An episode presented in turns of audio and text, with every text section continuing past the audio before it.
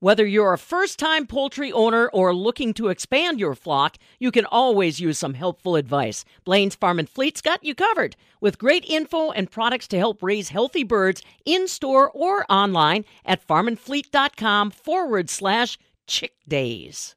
More money in 2022 for agriculture, rural development, and the FDA could boost farmers, ranchers, and families in rural communities. I'm Stephanie Hoff for the Midwest Farm Report. The 2022 appropriations bill for the USDA and the FDA provides discretionary funding of nearly $26 billion. This is an increase of 2.5 billion over fiscal year 2021. Senator Tammy Baldwin chairs the subcommittee that pushed this forward. She says this bipartisan legislation aims to support a stronger and more resilient agriculture economy. Senator Baldwin is on the line with me now to share some of the details in the bill. It is a measure that is aiming at really giving much needed uh, investment and sometimes long overdue investment in the USDA to serve our farmers who've been facing really challenging times both in the marketplace and dealing with historic drought and raging wildfires and catastrophic weather events. You know, not only did we have to face the pandemic and all of its impacts on agriculture and uh, food security. But now uh, the climate change um, that we're facing in many parts of the country is yet a remaining challenge that our farmers face. Yeah, and I understand this really impacts farmers and how they use their land and conservation practices. Yes, we have um, a new uh, initiative, uh, the Working Lands Conservation Initiative, as well as increasing our focus on the Grazing Lands Conservation Initiative that will support farmer to farmer information sharing on grazing management so that farmers really have the tools um, that they need if they decide to switch over to grazing, whether that's to get a premium on their meat or change up their farm practices to increase soil health or make money getting paid for uh, sequestration of carbon.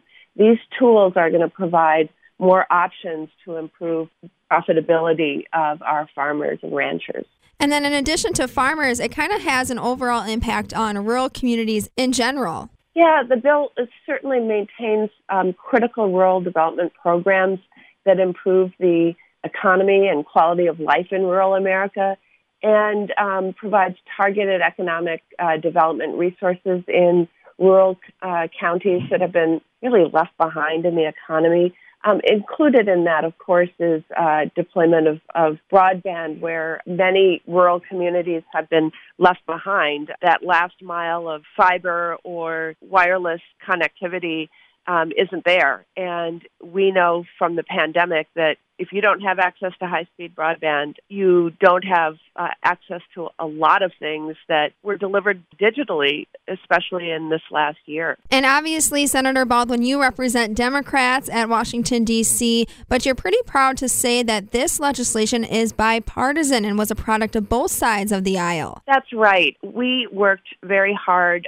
both at the committee staff level, but also with all the members of the Agriculture, Rural Development, and FDA Subcommittee of Appropriations to put, put together a bill that serves our farmers, our ranchers, and addresses issues of food insecurity across the nation. And those issues shouldn't be partisan, and indeed they're they're not. And this measure was really the result of bipartisan collaboration. What's the status of this bill, and what do we have to look forward to from this legislation? We will probably begin to see floor consideration of these measures in early September. Uh, obviously, the end of the fiscal year is coming up. We want to advance these, well, before the end of the federal fiscal year.